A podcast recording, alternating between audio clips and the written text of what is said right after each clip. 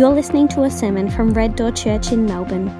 For more information, go to reddoorchurch.com.au. I, I had this really tough transition from primary school, um, which was like two minutes walk from my house, 200 people at the most, uh, into high school, which was over an hour's drive away and 2,000 people. And so I just got, sh- I got shocked going into year seven, going from this little small town school where everyone knew me, and I was the president of the junior school council, I might add, um, elected by popular vote, into this this school where I didn't know anybody. There was way too many people, and they all thought I was strange because I lived so far away. And um, the other thing about it was too that there was this sort of this class thing going on where um, the school, the high school I went to, was a was a very exclusive, very expensive school, and um, and we didn't have a lot of money. In fact, the reason we didn't have a lot of money is because all of us four kids were going to these schools that kind of just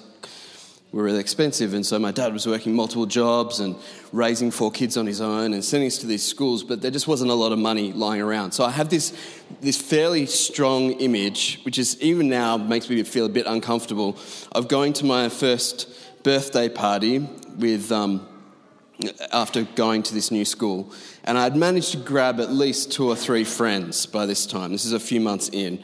And so I got invited to this party, and I remember um, sitting down on the floor with the other boys and the kid whose party I went to, uh, him opening the gifts that we had brought for him for his birthday. And I remember just being blown away by how good these gifts were. Like, these were rich kid gifts.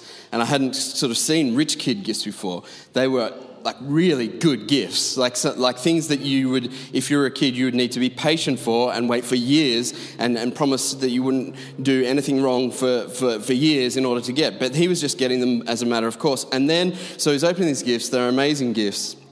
Can't remember what they were, just they were amazing. Then he got to my gift, I just, I just have this image in my mind of him opening it and looking at it and then just sort of pushing it aside because it was a normal kid gift. I don't think it was a bad gift. It was just for the, what normal kids would give each other and not what Richie Rich would get for his birthday. And so this just sort of this casting aside. He wasn't, he wasn't mean about it, just like, all right, well, that's a re-gift right there, okay? And so I, and I had this, this sense of, of, um, of feeling really um, grieved that my, my gift had been ignored. The reason I think that's come to mind for me this week is because this morning we're going to be talking about the gift of tongues, speaking in tongues. And I do think that probably for most of us, when it comes to this gift, that has been our general kind of response. Hearing that this gift is available to us, we kind of look at it, think, I think I might stick to these other gifts, right? I'm just going to put that aside. Because the gift of tongues is um, a weird gift. And um, some of us have had weird experiences with it, and others of us just don't get it. It's confusing to us, or it's, uh, it seems like um, something that maybe happened in the Bible times when weird stuff happened, but doesn't really happen today because we're, we're modern and we're post Enlightenment and we're Western and we don't do those things. Maybe you've just grown up in a church where you're expected to be uh, you're expected to behave in a certain way, and speaking in tongues falls outside of that expectation. So, I want to talk about this gift this morning, but what we've been praying really in the days and, and, and, and, particularly the days leading up to this week is that God would give us a real sense this morning that, um, that we need not fear anything that we hear from His Word. We need not feel uncomfortable or unsettled that we can trust Him. If it's true that all of these spiritual gifts are gifts from God Himself, if it's true that the gift of speaking in tongues is God's idea and not something that those charismatics came up with, or even that Paul came up with, the Apostle Paul, but something God Himself has come up with and is willing and eager to give to us, if all of that is true and God is good and does good and we can trust Him, then all of us can just sort of take a, a bit of a sigh of relief, lower our shoulders a little bit, and cultivate a sense of anticipation and eager, eager expectation for what God has for us this morning. That's where I'm coming from. I hope you're there as well.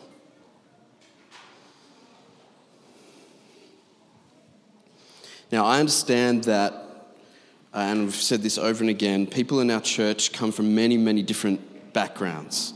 We've got a real melting pot here. And I'm not just talking about cultural backgrounds or ethnic background, I'm talking about church backgrounds. We have people who have come here whose normal experience of church is to see the exercise of some of these gifts week to week. It's just the normal, most normal thing in the world. Others of us have come from churches where that is not an expectation and actually is discouraged or um, prevented from happening. And so I understand that we're all coming from different places. Some of us are not yet Christians or really new to Christianity, and so we don't even you don't know what I'm talking about, and and and and you're just glad you didn't bring a friend this morning because this sounds really bizarre. All right, so here's here's what I want to do. I want to just start off with a a definition. And I checked this definition with Jimmy this morning, and he said, That definition is way too long. I stopped listening halfway through. And I get that this definition is too long and too complex, but this gift kind of is as well, and so the definition needs to match it. Here, let me just read it and try not to tune out halfway through. The gift of speaking in tongues or languages. Now, you can use either one of those words. The gift of languages, some of my friends refer to, uh, uh to it as that. Basically, it just comes from the Greek word glossa, which means tongue. It refers to either the, that thing in your mouth, that organ that enables you to talk and eat and all that. Tongue, the thing, or it means languages, same word.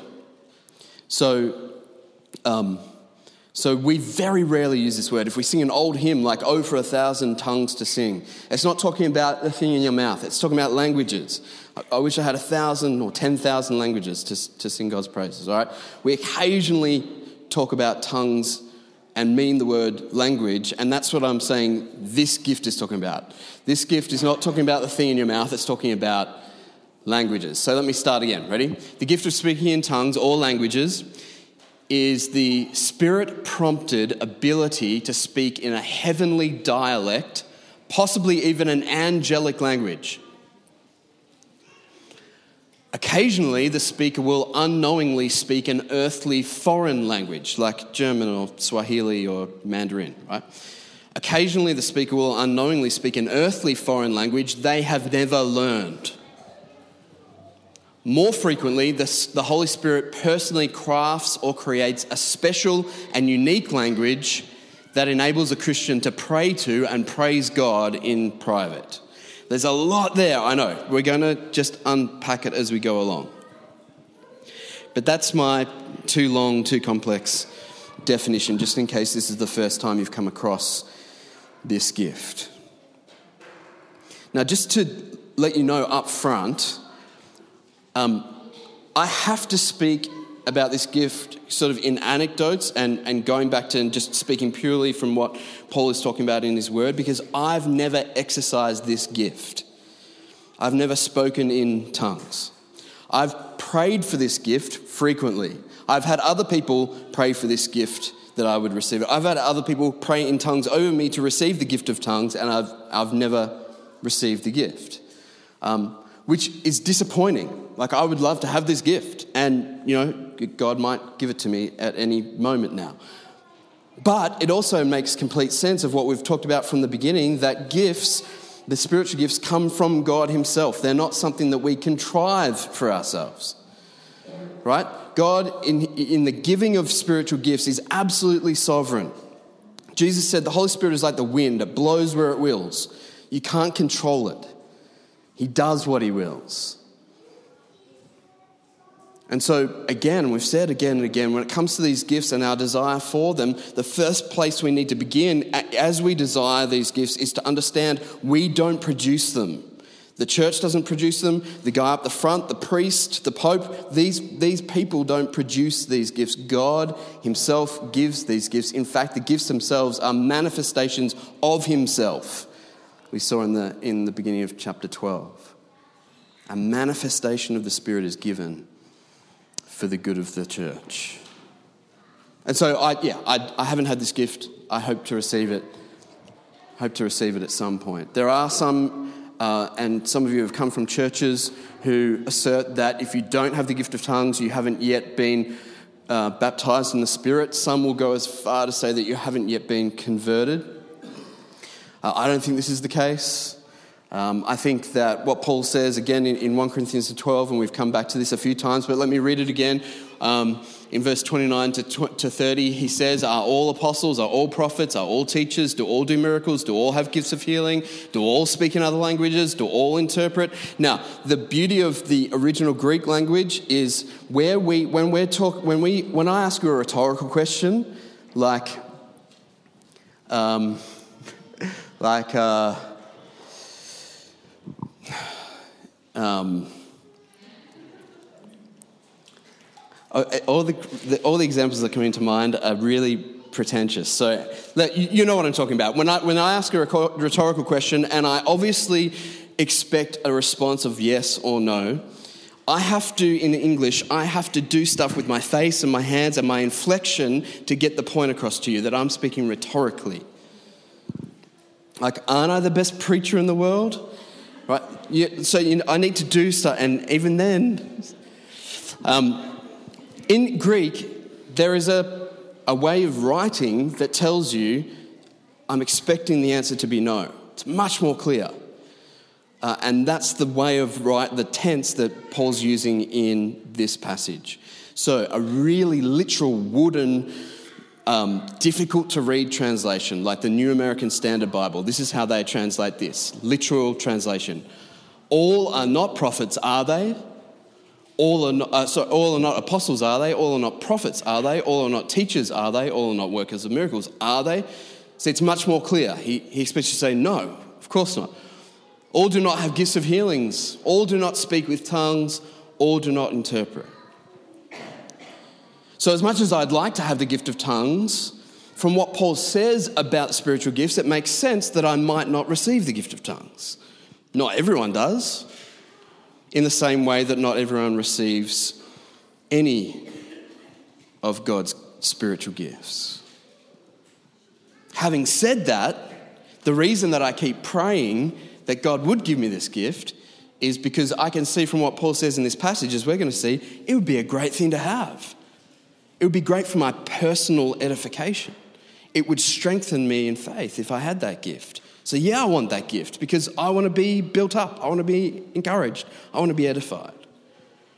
And apart from anything else, he tells us to want these gifts. He says that for all the gifts. Remember in, in is it chapter 14, verse 1, he says, desire spiritual gifts, especially that you might prophesy, he says, but he says all gifts you should be desiring. You should be, you should want them. The image of the kids down here wanting to get a handful of lollies out of the tub is exactly the image we should have of Christians in our church when it comes to all of God's gifts. Like, I want those things. And yes, we need to have patience because God is the only one who gives them. We don't grab them for ourselves. But we should maintain our eagerness, our receptivity, our desire to want those gifts.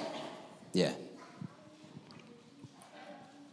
So, since I don't have my own testimony of receiving this gift, I might turn up next week and tell you something different. But up to this point in my life, these 19 years of being a Christian, not yet received the gift, I, I, I just want to read to you a, t- a testimony of someone recounting how they received the gift. All right? So, this might put a little bit of flesh on the bones or make it a little bit more personal.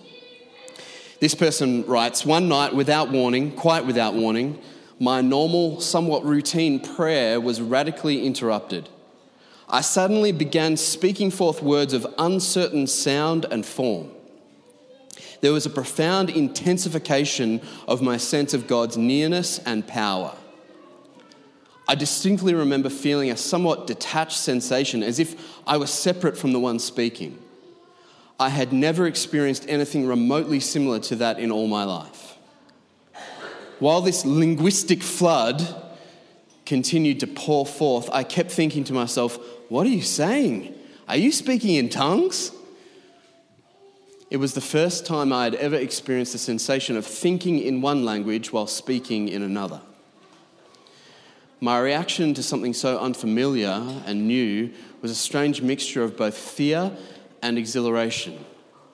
I don't recall pre- precisely how long it lasted, but it couldn't have been more than a couple of minutes. I was confused, but at the same time felt closer to God than ever before. This is interesting, right? He says, My relationship with God to that point had been largely, if not entirely, intellectual. I'm not questioning the reality of my salvation.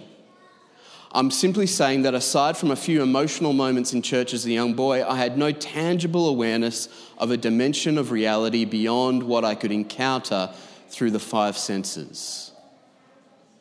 But on the night in question, it was as though the veil that separated my being from the being of God was lifted. My spirit was engulfed by the Spirit of God.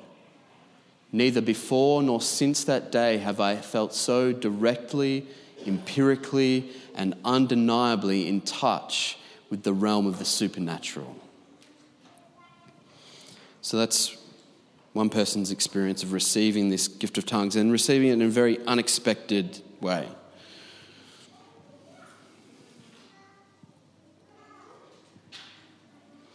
Now, I just want to look at having sort of established what this is and what it might be like to to be given this gift, I want to just look at what the Bible says about the gift, and then we're going to be done. All right?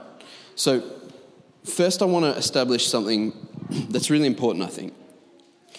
And that is the fact that there seems to be, or more than seems to be, there is in the New Testament at least two different expressions of this gift.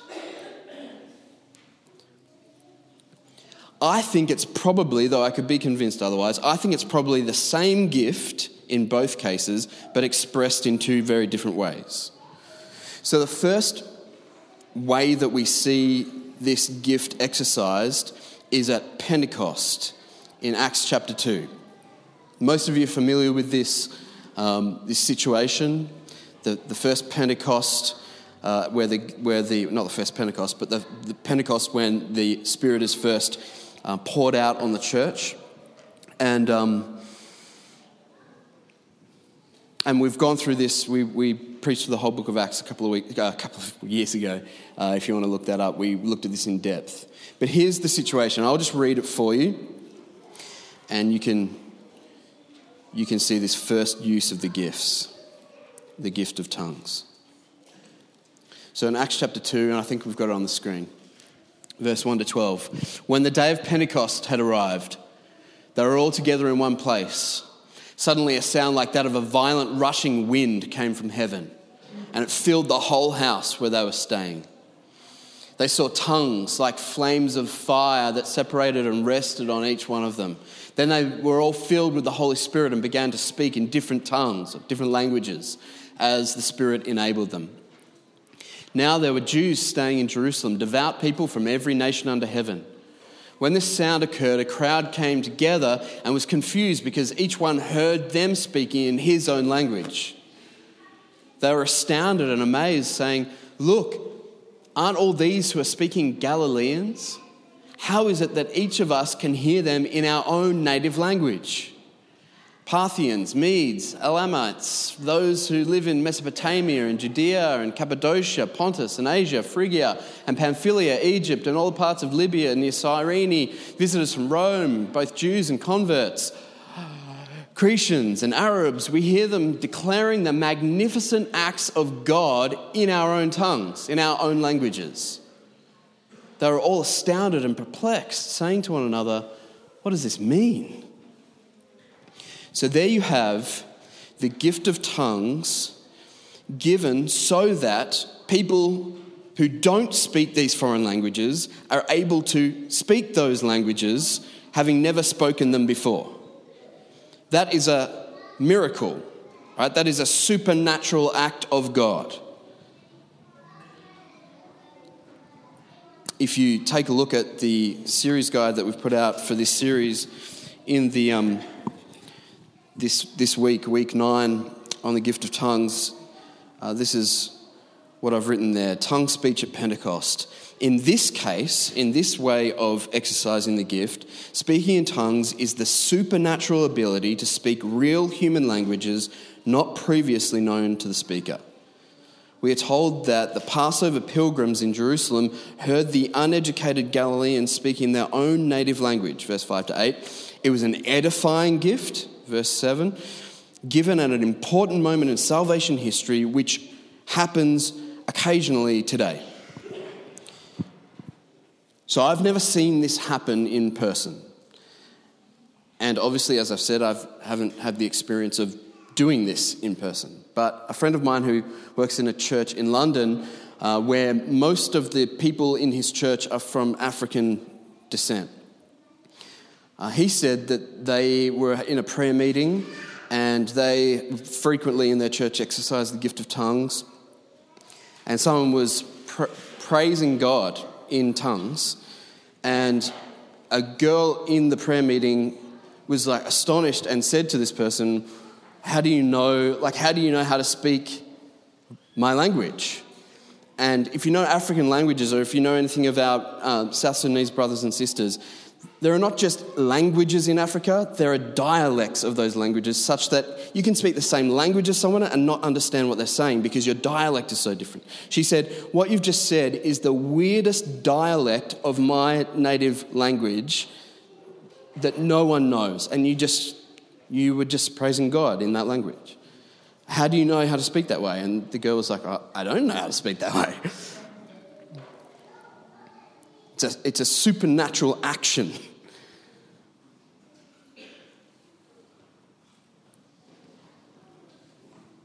So that occasionally happens today, as it did in Acts chapter 2. And when it does happen, it is an, an incredible demonstration of God's power. Anyone who's, from what I understand in that situation, they almost just stopped the prayer meeting. They were so overwhelmed by the presence of God. Like, if that happens, then God is really real. We're not just talking to the ceiling here. Like, God actually must be real if that just happened.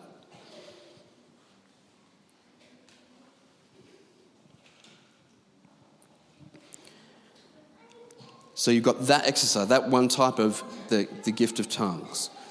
Paul does say in, in chapter 12 that, there, that these gifts, the gifts that God gives, one of them includes various kinds of tongues. So there, I think he's distinguishing between these different uses of this gift. So there's that one where we speak a language that you've never learned. Then there is what is far more common as far as my experience goes, and the people that I speak to who speak in tongues, the, the far more common experience is this, this use of the gift of tongues, which is not meant for others, but for myself.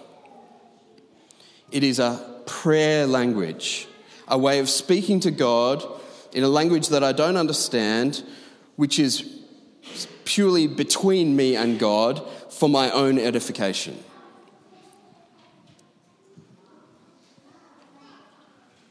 Let me just read a little bit from our chapter today and, and we'll see if, if this makes sense. So he says, Paul says in, in 1 Corinthians 14 and verse 2, he says, The person who speaks in another tongue is not speaking to people but to God since no one understands him, he speaks mysteries in the Spirit. Now, that can't be referring to the Acts 2 Pentecost gift of tongues, or at least the, that expression of it, right? Because that, that was precisely speaking to other people. That was the whole point of it. Paul says this speaking in tongues is not to people, but to God no one actually understands. No one's hearing their native Swahili being spoken by that white guy, right? That's not what's going on. No one understands. This person is speaking mysteries in the Spirit. He goes on in verse 4 and 5. He says, The person who speaks in another tongue builds himself up, but the one who prophesies builds the church up. And verse 5 I wish all of you spoke in other tongues. That's another reason why we should ask for the gift. Paul thinks we should be eagerly desiring it. He wants us to have it. I wish all of you, right? I wish everyone in the church spoke in other tongues, but even more that you prophesied. The person who prophesies is greater than the person who speaks in tongues unless he interprets so that the church might be built up. So here's what's going on, right? He's saying this gift of tongues, this praying in tongues, this communication between me and God in another language that I don't understand, its purpose is for me to be built up. Its purpose is to strengthen and edify me.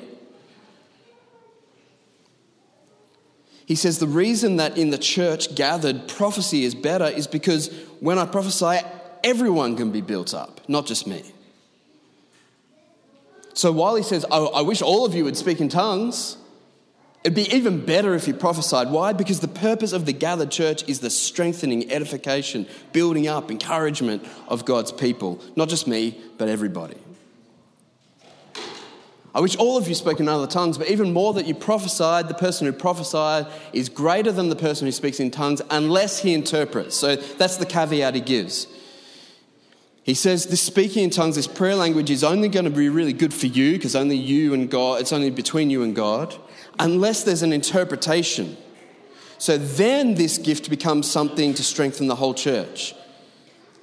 If someone can interpret the thing that you're saying between you and God that strengthens you, and the interpretation is applied to everyone, then that thing that's going on between you and God gets spread out to everybody and everyone's strengthened and encouraged. Can you see what's going on? You guys look as confused as I feel. All right.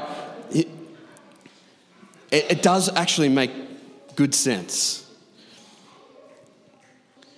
The ideal situation, according to Paul, is that you have this gift of tongues exercised with interpretation. That would be the best possible thing for the whole church. Thinking again, the purpose of the church, uh, obviously, aside from glorifying Jesus as our absolute ultimate goal, is the strengthening of God's people, encouragement, edification, building up. So, if that's the case, the best thing that could happen would be a prophecy is given, a teaching, something that we can all understand and be strengthened by. That's better than tongues because tongues is only something for me and God. But if it's interpreted and applied to everyone, then that would be the best of all possible worlds. So he wants to have both. Remember the little girl in the meme? Why can't we have both? That's what he wants. That, that would be ideal. Why can't we have both? So that's exactly what he says. He says in, in verse 14 to 15 If I pray in another tongue, my spirit prays, but my understanding is unfruitful. That's basically what he's just said. What then? I will pray with the spirit and I also pray with my understanding. I will sing with pra- I will sing praise with the Spirit, and I also sing praise with my understanding. So that would be the ultimate. If I can sing and pray and praise God with, with in tongues and with my understanding, either translate what, what has just been said in tongues or apply it by way of a prophetic word that would encourage the whole church.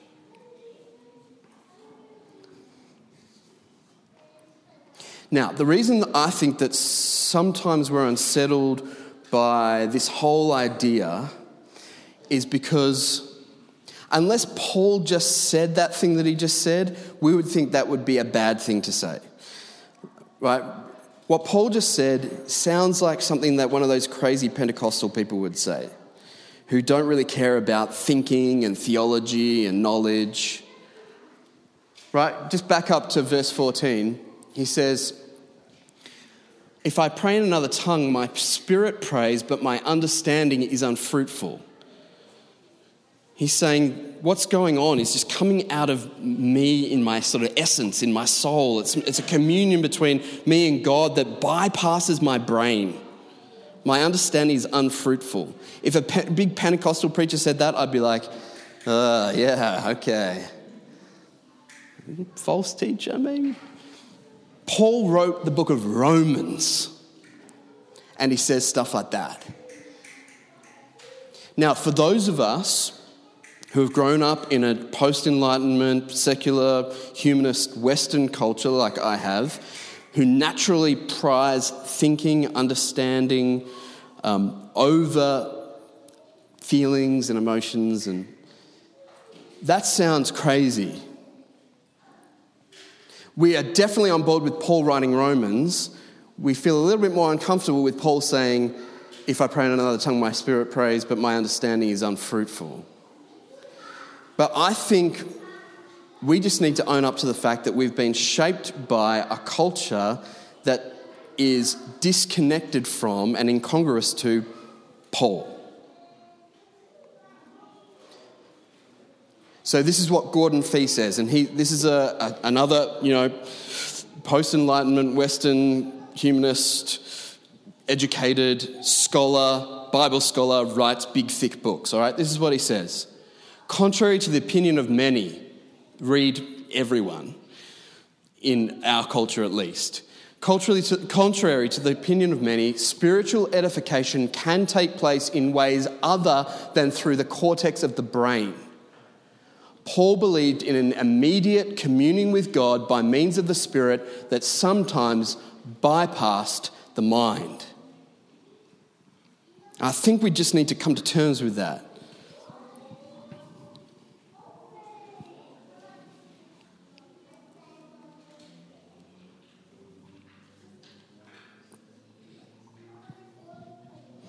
Some of you come from cultures where all of that seems like you guys are weird. And it's true, we are weird. Those of us who are just, we're so, we have so been shaped by this idea of secular, secular humanism. That is, the only thing that exists is what I can experience through my five senses. If I can't experience it through my five senses, it's fairy tales. That's what we've been brought up in, if you grew up in this country and educated in this school system. And so that this whole idea challenges us. We need to recognize the challenge and then we need to change, not the Bible. We need to change.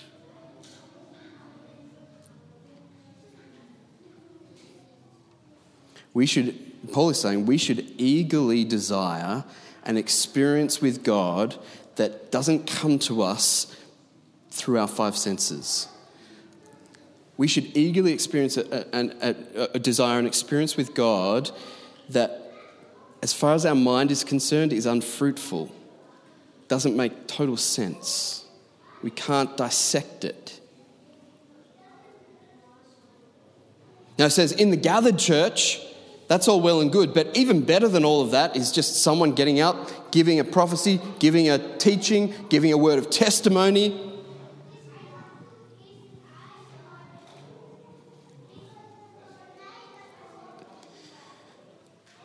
let's see if we can land this plane, okay? Because I feel a little bit disorientated. Let's see if we can just land somewhere with something that we can take away for our church. Because believe it or not, when this series ends next week, we're not just going to like box that whole spiritual gifts thing off and go back to being just you know normal people, right? Um, like safe people, comfortable people, conservative people. We're not doing that. We're going to continue to seek God's gifting of people in this church for the purpose of the strengthening of his church to the glory of God. That's what we're going to keep doing. So we need some guidelines for this, is what I'm trying to say. And Paul gives us these guidelines. Next week, he's going to give us even more. And this week, he's going to leave us with some when it comes to the gift of tongues. So, first of all, Let's just talk about gifts in general, spiritual gifts in general. I, I want to say this. I, I think this is right, and I'm happy for us to change our kind of collective mind about this in the future. But I do think that the best environment for the exercising of spiritual gifts is the small group environment. One of the reasons we really want you to be in small groups, apart from the fact that just everything will be better if you do. You will feel more encouraged, more supported, more cared for, more prayed for. You'll have a better understanding. All of those things will be more, more, more if you're in a small group. It's just a fact. An added benefit of small groups is that it's a really good, uh, it's a really good environment for exercising spiritual gifts. You're around a smaller number of people who you can trust. Here this morning, you don't know everyone in the room. I don't know everyone in the room.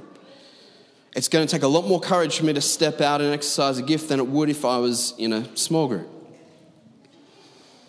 You can cultivate an idea, oh, not only an openness to the gifts and a sense of forgiveness for when we screw it up, as we always will, but you also get to know the giftings of the people in the group. Now, this makes t- much more sense of what Paul is saying because, in his context, remember, they're all house churches. Most scholars agree that houses in Paul's day probably couldn't, probably couldn't take more than 100 people at a time. They were designed to have lots of people, big open spaces, open plan, right? Because they were used to meeting in others, each other's homes. but probably never more than 100, even in the biggest house. So you're talking about smaller groups. And this is part of the reason why I think Paul says, uh, don't speak in a tongue unless there's an interpreter. Well, how do you know if there's an interpreter? Well, because you know everyone in your church and you know who's got what gifts. Can't be the same. Can't really be said of big gatherings like this. He also goes on to say that no, you know, one or two, no more than three, should give a tongue. That makes more sense if you're in a smaller group than in thousands, right? So, so that's the best context for this to happen. Now, there is still, and should be, and I hopefully more and more will be, an openness to seeing gifts of the Spirit exercised in the corporate gathering on a Sunday. I'm just saying it works better in small groups. So get in a small group and then ask your group, help me Help me to eagerly desire spiritual gifts and grow in these gifts.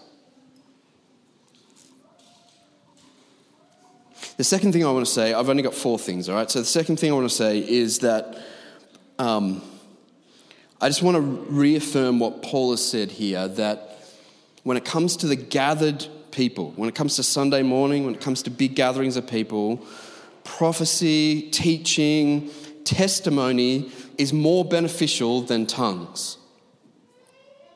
It's more beneficial because, as Paul says, more people can be edified by it. And so he says in verse 18 and 19 of chapter 14, he says, I thank God that I speak in other languages more than all of you. Whoa. He's speaking to the Corinthians. These guys are crazy for the spiritual gifts. They are, they are right. Then they're not like you. They're not like, oh, I don't know about this. They're like, yes, tongues. Give me more. If I could just speak in tongues instead of my native language all the time, I would do that. Yes, tongues, tongues, tongues. And Paul says, I thank God that I speak in tongues more than any of you guys. I thank God that I speak in other tongues more than all of you. Yet in the church, I would rather speak five words with my understanding in order to teach others also than 10,000 words in another tongue. Like, so that's hyperbole, right? He's, He's trying to make a very emphatic point. He's just saying it's going to be more helpful for everyone if someone says, Hey, 19 years ago I became a Christian, let me tell you about that, than if I got up here and just, you know, spoke in tongues.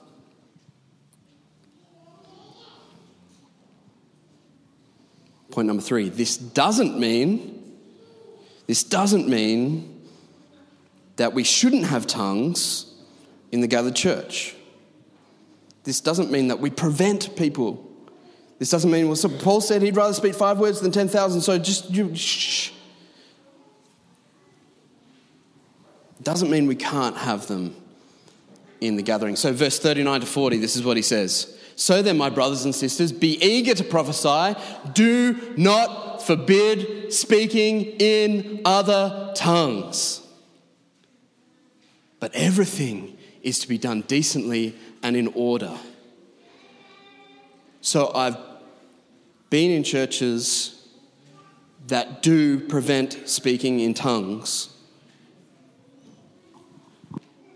Verse 39 do not forbid speaking in other tongues. It's profoundly unbiblical. It would be profoundly unbiblical, and you guys would need to correct me if I got up here and said, listen, we're not going to have any tongues in this church, all right? I mean, any of that weirdness. It would be a, disobeying a direct command. But everything is to be done decently and in order, and we'll go further into that next week. He's going to really lay out some order for the church. Last thing, I hope we can hold all these things together. I understand there's a tension there. Final thing is when it comes to tongues in the gathered church, a tongue given for everyone to hear. I'm not talking about the, the private prayer language that I'm just having between me and God, not spoken to men but to God, right? I'm not talking about that, but a tongue given for the church. Everyone, I've got a tongue that I'm, I need to share with the church. As far as that goes, it shouldn't happen in the public gathering unless there's an interpretation. Right? Paul's really big on this. So, a couple of passages in verse 12 and 13 of chapter 14. He says, You also, since you are zealous for spiritual gifts, seek to excel in building up the church. Therefore, the person who speaks in another tongue should pray that he can interpret. So he seems to be saying, before that is shared, you need to pray for an interpretation. Because only then will there be the building up which he wants us to excel in, right? Seek to excel in building up the church. And therefore, because that is our primary aim, if you're going to share a tongue, you need to have an interpretation. And it gets a little bit more um, definitive in verse 27 and 28 of the same chapter. He says, If anyone speaks in another tongue, there are to be only two, or at the most three, each in turn, and let someone interpret. But if there is no interpreter, that person is to keep silent in the church and speak to himself and God. So, unless you've got an interpretation for this tongue, it's just something for you and God. It's not something for everyone, everyone to hear. It's really important that we listen to and obey these guidelines that He gives us because only on that basis can we eagerly desire these things and not worry about the consequences. This is the fence that keeps us safe. I want to finish just by reading you an account. And again, you know, I've had to go beyond my own experience because, as I've said, I don't have a lot of it when it comes to this stuff. I know that there are many, many in our church who have the gift of tongues, and it's a greatly encouraging thing for them and for me um, to know that they are, ex- they are experiencing and exercising that gift. But just on the interpretation thing, and this will go into next week's um, sermon, which is all about how to do this in the church, how to do this whole spiritual gifts thing. This is just something that, um, that Sam Storms relates in his book, Practicing the Power. He's written many very big theological books on the gifts of the Spirit. This is more of a practical manual. I'd highly recommend you get this if you want to keep going with what we've been talking about. I'm going to buy a stack of them. Um, Doug had a great idea this morning. Buy a stack of these and, and just um, make them available to you as cheap as I can get them.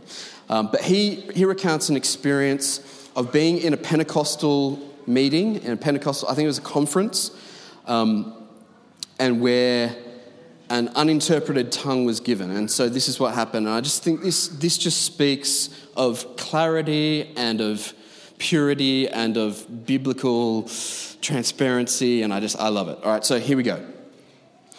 Uh, he says, Several years ago, I was attending a conference in Fort Worth, Texas. I was very new in my understanding and experience of the Spirit's power. If something I did went amiss in the course of uh, the meeting, my natural response was to crawl under my seat and hide for shame. But Jack Hayford, uh, some of you know that name. Um, Jack Hayford taught me something important, all right? And, and so Jack Hayford is a, a, classical Pentecostal. If you go back to what we talked about with the Pentecostal, charismatic, cessationist kind of branches, uh, classical Pentecostal uh, pastor and theologian. Um, and uh, here's the experience that they had together. Um, at this conference, um, there was a brief pause in the time of singing and a familiar transition between songs with the clanging of multiple tambourines as well. I just want to thank God that Paul doesn't talk about tambourines at all in, in 1 Corinthians 12 to 14, all right? So if he did, it's probably just the gong thing, the, the cymbals, right? Anyway, we don't have the, the tambourine tra- tradition in our church, and I'm okay with that. Anyway, in, in, in this church, it, between songs, it's all tambourines, ding, ding, ding, right? So, um, between songs, the, the, the, the uh, clanging of multiple tambourines as well. Suddenly, in the upper regions of the convention center, a lady stood up and began to pray, shouting aloud in tongues. Everyone froze. You could almost hear people holding their breath, terrified that inhaling or exhaling might bring down the rafters or worse, the wrath of Almighty God. Her voice brought the entire event to a sudden and shameful halt. Jack Hayford rose from his chair and calmly walked to the podium. Hayford wasn't scheduled to speak that night, but the leadership of the conference immediately deferred to him and allowed him to address the lady, hopefully bringing some measure of spiritual order to what felt like fleshly, self serving chaos he spoke, and I paraphrase Ma'am, I trust that you love the Lord Jesus with all your heart. Your zeal to express that love through tongues and to minister to the encouragement to the rest of us is commendable. So please don't think for a moment that what I'm about to say is a rebuke in any way or a denunciation of your desire to honor God. And the rest of you here tonight have my permission to go ahead and breathe. He continued Spiritual gifts are a wonderful blessing. And I applaud the leadership of this conference for making room for their exercise. But the Bible also has clear guidelines for how they are to be employed. In 1 Corinthians 14, the Apostle Paul tells us that in a corporate gathering such as this, the purpose of which is the edification of all believers, everything should be done in an intelligible manner so that we might understand and be instructed. This is why he insisted that if there is a tongue, there must be an interpretation. May I suggest that, given the size of this gathering and the virtual impossibility of knowing whether or not there will be an interpretation, all such expressions of tongues be done quietly or not at all. So, a gentle pastoral realignment with what Scripture has revealed about how these gifts should be exercised. So, for those of you who are zealous to exercise spiritual gifts, Paul says, Yes, amen, get after it. He says that even to the crazy Corinthians who are off their, out of their mind, right? He says, Yes, by all means, eagerly desire spiritual gifts, have at it. He doesn't once say, Well, just tone it down a little bit or maybe prevent it for a little while. He says, No, open the floodgates. Those of you who are eager to exercise spiritual gifts should be encouraged and feel encouraged. Those of you who are scared, those of you who just want things to go back to being predictable, those of you who want some order and some just a little bit more um, conservatism around these parts, Paul says, Be reassured, I'm giving clear biblical fences that are going to keep you safe. And God is a good father who never gives bad or dangerous or untimely gifts. So, I'm going to pray for us now, and this is just part of an ongoing prayer. You need to know this. Our prayer team and anyone who wants to be a part of this, our ongoing prayer is that God would reveal more and more of Himself and of His will and of His ways, and He would give more and more giftedness to our church so that everyone might be built up. So, this is not a one off prayer, this is an ongoing and continual prayer for our good. Let's pray together. Father, thank you for your word to us. Thank you that you haven't left these things in the dark while we might at times feel threatened by them or even confused, you have made yourself known to us. And I thank you so much for that. I thank you that you have reassured us today that you're a good father and that you only give good gifts.